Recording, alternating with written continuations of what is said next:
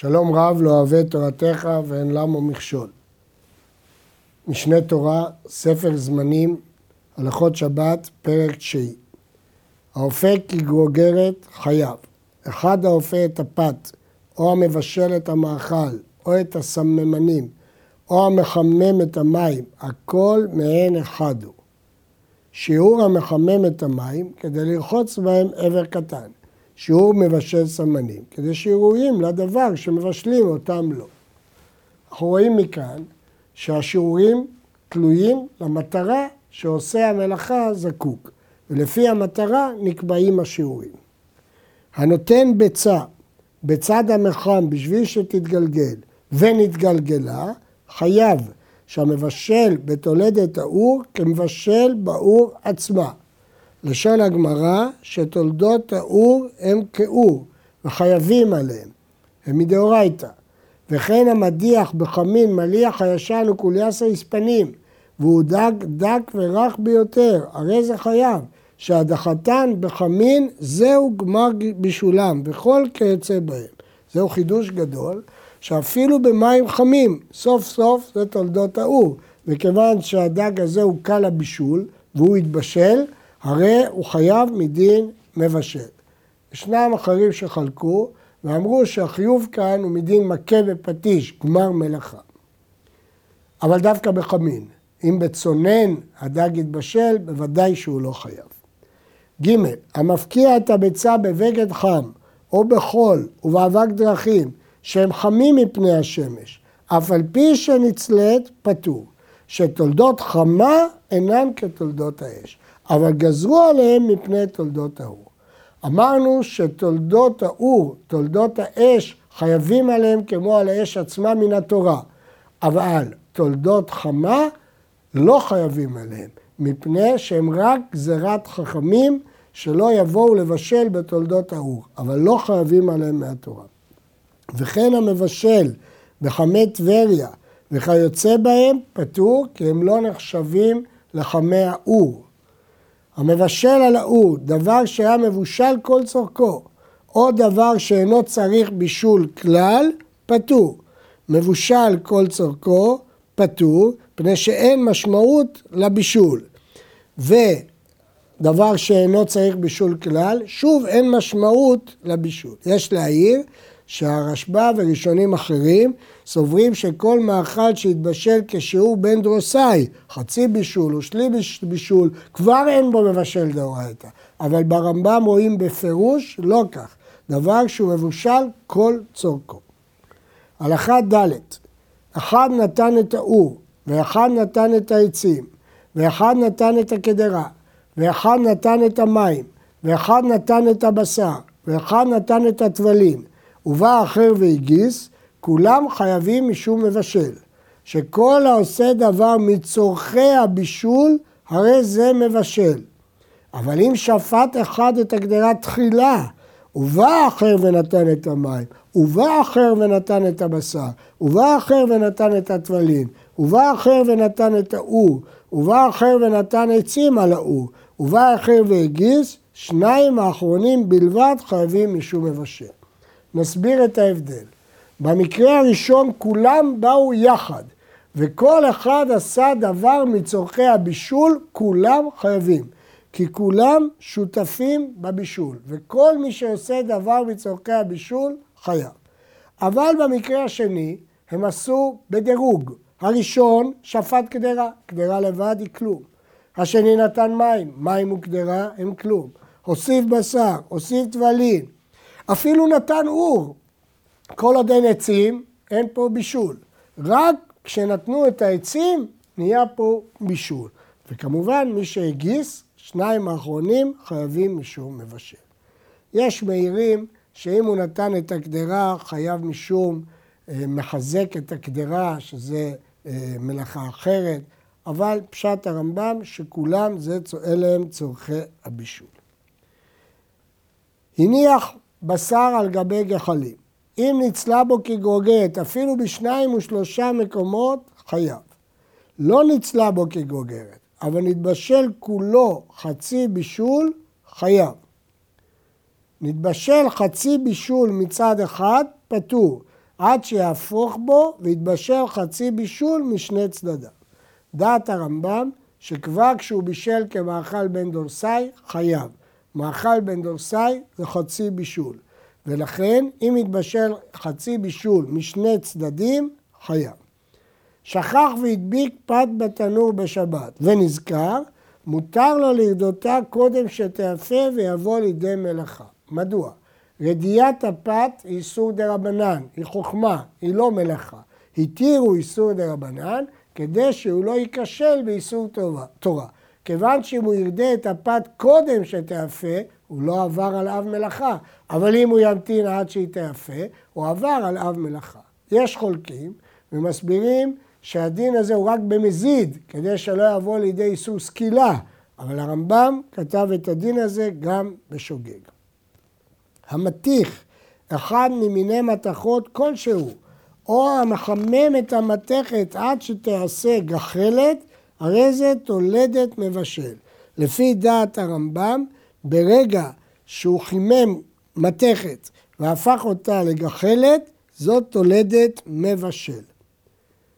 וכן הממסמס את הדונג או את החלב או את הזפת והכופר והגופרית וכיוצא בהם, הרי זה תולדת מבשל. וכן המבשל כלי אדמה עד שיעשו חרס, חייב משום מבשל. כללו של דבר, בין שריפה גוף קשה באש, או שהקשה גוף רך, הרי זה חייב משום מבשל. לכן הרמב"ם מגדיר שרק אם הוא הקשה את הרך או ריפא את הקשה ובזה הכשיר אותם לאכילה, חייב משום מבשל. יש כאלה שטוענים שרש"י חולק על הרמב"ם וסובר שהמקשה כלי אדמה חייב משום מבשל לא על השלב שהם נהיו קשים, אלא דווקא על השלב ביניים, שלב הביניים שבהם הם היו רכים, כי רק על הריכוך חייב ולא על ההקשיה. הגוזז צמר או שיער, בין מן הבהמה, בין מן החיה, בין מן החי, בין מן המת, אפילו מן השלח שלהם, מן העור, חייב. כמה שיעורו? כדי לטוות ממנו חוט שאורכו כרוחב הסיט כפול. כמה רוחב הסיט? כדי למתוח בין בוהן של יד עד האצבע הראשונה, כשיפתח ביניהם בכל כוחו, והוא קרוב לשני שלישי זרת. אומרים בשם החזון איש, שזה קרוב, השיעור הזה הוא קרוב ל-20 סנטימטר. ובכן, הדין הזה של גוזז, כפי שראינו, הוא בין מן החי, בין מן המת, אה, חייב משום גוזז ואפילו מן העור. הרמב"ם מוסיף, התולש כנף מן העוף, הרי זה תולדת גוזז. ומה הדין בתולש צמר מן העוף? כנראה אין דרך בכך. רק לגזוז, לא לתלוש. אבל בכנף זה תולש. התובע את הצמר מן החי, פטור. שאין דרך גזיזה בכך, ואין דרך ניפוץ בכך, ואין דרך תביעה בכך. זה דבר משונה, זה לא כדרכו, ולכן פטור. פטור, אבל אסור, כמובן. הנוטל ציפורניו או שערו או שפמו או זקנו, הרי זה תולדת גוזז וחיה. העיקרון הוא גוזז דבר הטפל לגוף, שיער, ציפורניים, שפם, זקן. והוא שייטול בכלי, כי זה דרכו. אבל אם נטלם בידו, בין לו בין לאחר, פטור, כי אין זה דרך. וכן החותך יבולת בגופו, בין ביד, בין בכלי, פטור, בין לו, בין לאחר. ומותר לחתוך יבולת במקדש ביד, אבל לא בכלי. ואם הייתה יבשה, חותכה אף בכלי ועובד. הדין הזה של הרמב"ם, שבמקדש התירו שבות, אבל לא תמיד התירו שבות במקדש, ולכן בכלי אסור. מה הטעם? כי דבר הדומה למלאכה דאורייתא לא התירו במקדש, למרות שאין שבות במקדש. מה הדין הזה בכלל של יבולת? היבלת הזאת, או יבולת, אה, נחשבת כחלק מהגוף, היא לא נחשבת כדבר הטפל מהגוף, היא לא כמו שיער או ציפורניים, ולכן זה לא דומה לגוזז. כך מסבירים את הרמב"ם, ולכן הוא פטור, אבל אסור. במקדש התירו לו ביד, אבל לא בכלי. הנוטל שערו בכלי, כמה ייטול ויהיה חייב? שתי שערות. זהו השיעור של הגזיזה. ואם ליקט לבנות מתוך שחורות, אפילו אחת חייב, כי היא חשובה, וזה שיעור גזיזה. ציפורן שפרש רובה וציצים של אור, חתיכות של אור שפרשו רובם, אם פרשו כלפי מעלה ומצערות אותו, מותר ליטול אותם בידו, אבל לא בכלי. כיוון שזה בידו, זה לא גוזז כפי שראינו, וכיוון שמצערות אותו, התירו. ואם נטלם בכלי, פטור. אפילו בכלי זה לא ממש גוזז, זה לא דומה לשיער וציפורניים. ואם אינן מצערות אותו, אפילו בידו אסור. ואם לא פרש רובם, אפילו מצערות אותו אסור לטלן בידו. ואם ניטלן בכלי, חיה. משמע מהרמב"ם, שכאשר הציצים האלה, חתיכות העור, לא פרשו ברובם, הן דומות לשיער, ציפורניים, שהן טפלות לגוף וזה גוזז. אבל כאשר פרשו כבר רובם, אז הן לא דומות לשיער, ואז אין מלאכת גוזז, אלא איסורי דה רבנן, ואז חילקו בין מצערות אותו ולא מצערות אותו, בין ביד לבין בכלא. המלבן את הצמר או את הפשתן או את השני, וכן כל כיוצא בהם ממה שדרכו להתלבן, חייב. זה אב מלאכה, ללבן צמר, לנקות אותו. וכמה שיעורו? כדי לטוות ממנו חוט אחד, אורכו כמלוא רוחב הסיט כפול, שהוא אורך ארבעה טפחים. המכבס בגדים, הרי זה תולדת המלבן, זה לא ממש מלבן. מלבן ממש זה בצמר, מכבס זה דומה למלבן. הסוחט את הבגד עד שיוציא המים שבו, הרי זה מכבסו וחייב. מדוע? הרי עכשיו הוא לא מכבס.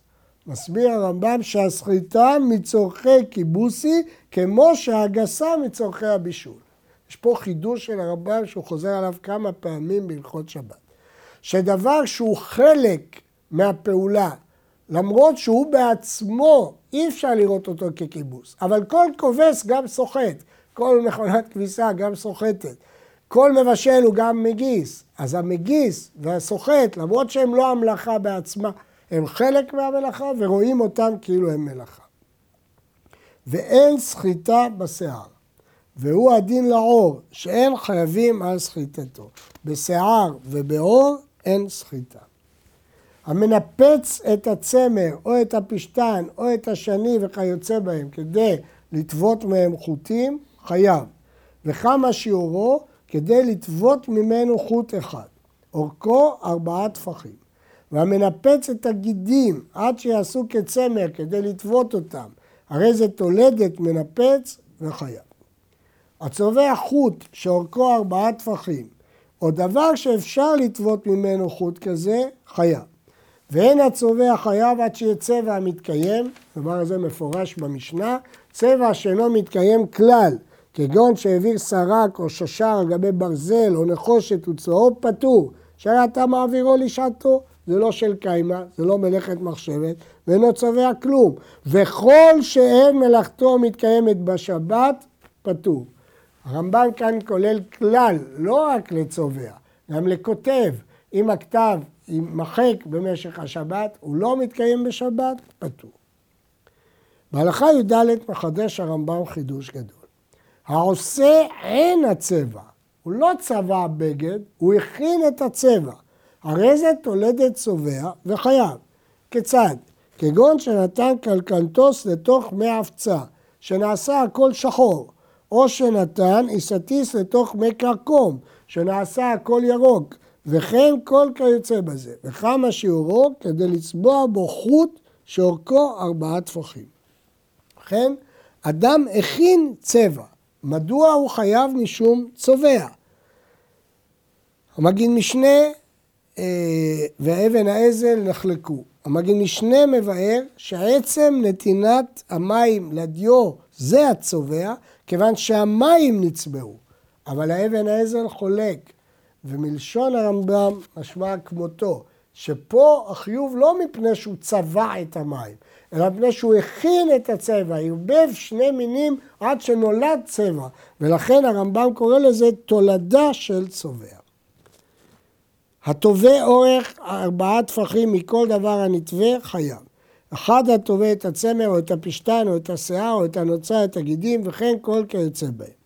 העושה את הלבד שנעשה מתוך לחץ, הרי זה תולדת תובע וחייב, למרות שהוא לא טבע אלא חיבר בלחץ.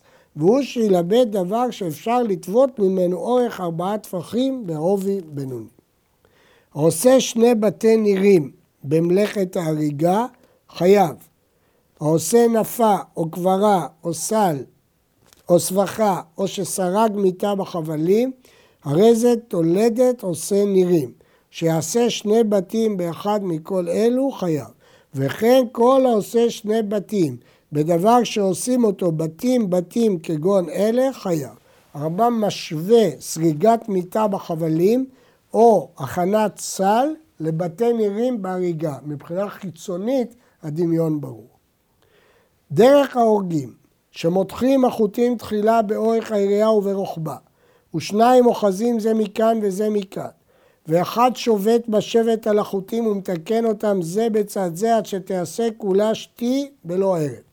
מתיחת החוטים כדרך ההורגים היא הנצחת המסכה, וזה המותח נקרא מסך. וכשכופלים את המסכה הזאת ומתחילים להכניס הערב בשתי, נקרא הורג. המסך חייב, והיא מלאכה מאבות מלאכות, למרות שהוא עוד לא יכול להכין בגד בלי הערב, הוא רק הכין מסכה של שתי. גם פה זה כאילו מלאכת הבגד, כמו שאמרנו במגיס ובסוחט. זה חלק ממלאכת הכנת הבגד. והשובת על החוטים עד שיתפרקו ויתקנם, הרי זה תולדת מסך. זה גם חלק ממלאכת ההריגה. למרות שזה לא פעולת הריגה בכלל, אבל זה חלק ממלאכת ההריגה. וכמה שיעורן, משיתקן רוחב שתי אצבעות. וכן ההורג, שני חוטים ברוחב שתי אצבעות, ההורג הוא ממש מכניס את הערב לשתי, זה ההורג. בין חייב, בין שהיה גם בתחילה, בין שהיה מקצת הבגד הרוג והרג על ההריג, שהוא שני חוטים. ואם הרג חוט אחד, אבל השלים בו את כל הבגד, חייב בגלל החשיבות. הרג בשפת העירייה שני חוטים ברוחב שלושה בתי נירים, חייב. הלאה מה זה דומה? להורג צלצול קטן ברוחב שלושה בתי נירים. אני רוצה להדגיש שוב, שמלאכת ההריגה פה מורכבת משלבים, הכנת המסכה, השובת, ההורג, ועל כולם חייב, לא רק על עצם ההריגה. ונראה גם בהלכה הבאה, המדקדק את החוטים ומפרידם בעת ההריגה, הרי זה תולדת הורג, כי זה כלול במלאכת ההורג. וכן הקולע את הנימים, הרי זה תולדת הורג. שיעורו משיעשה כליאה באורך שתי אצבעות. הבוצע שני חוטים חייב. מה זה בוצע? בוצע הוא המפריד את ההריג. הוא עושה פעולה הפוכה להריגה. בין שיוציא הערב מן השתי, או שהעביר השתי מעל הערב, הרי זה בוצע וחייב. והוא שלא יהיה מקלקל, אלא התכוון לתקן. איך הוא מתכוון לתקן?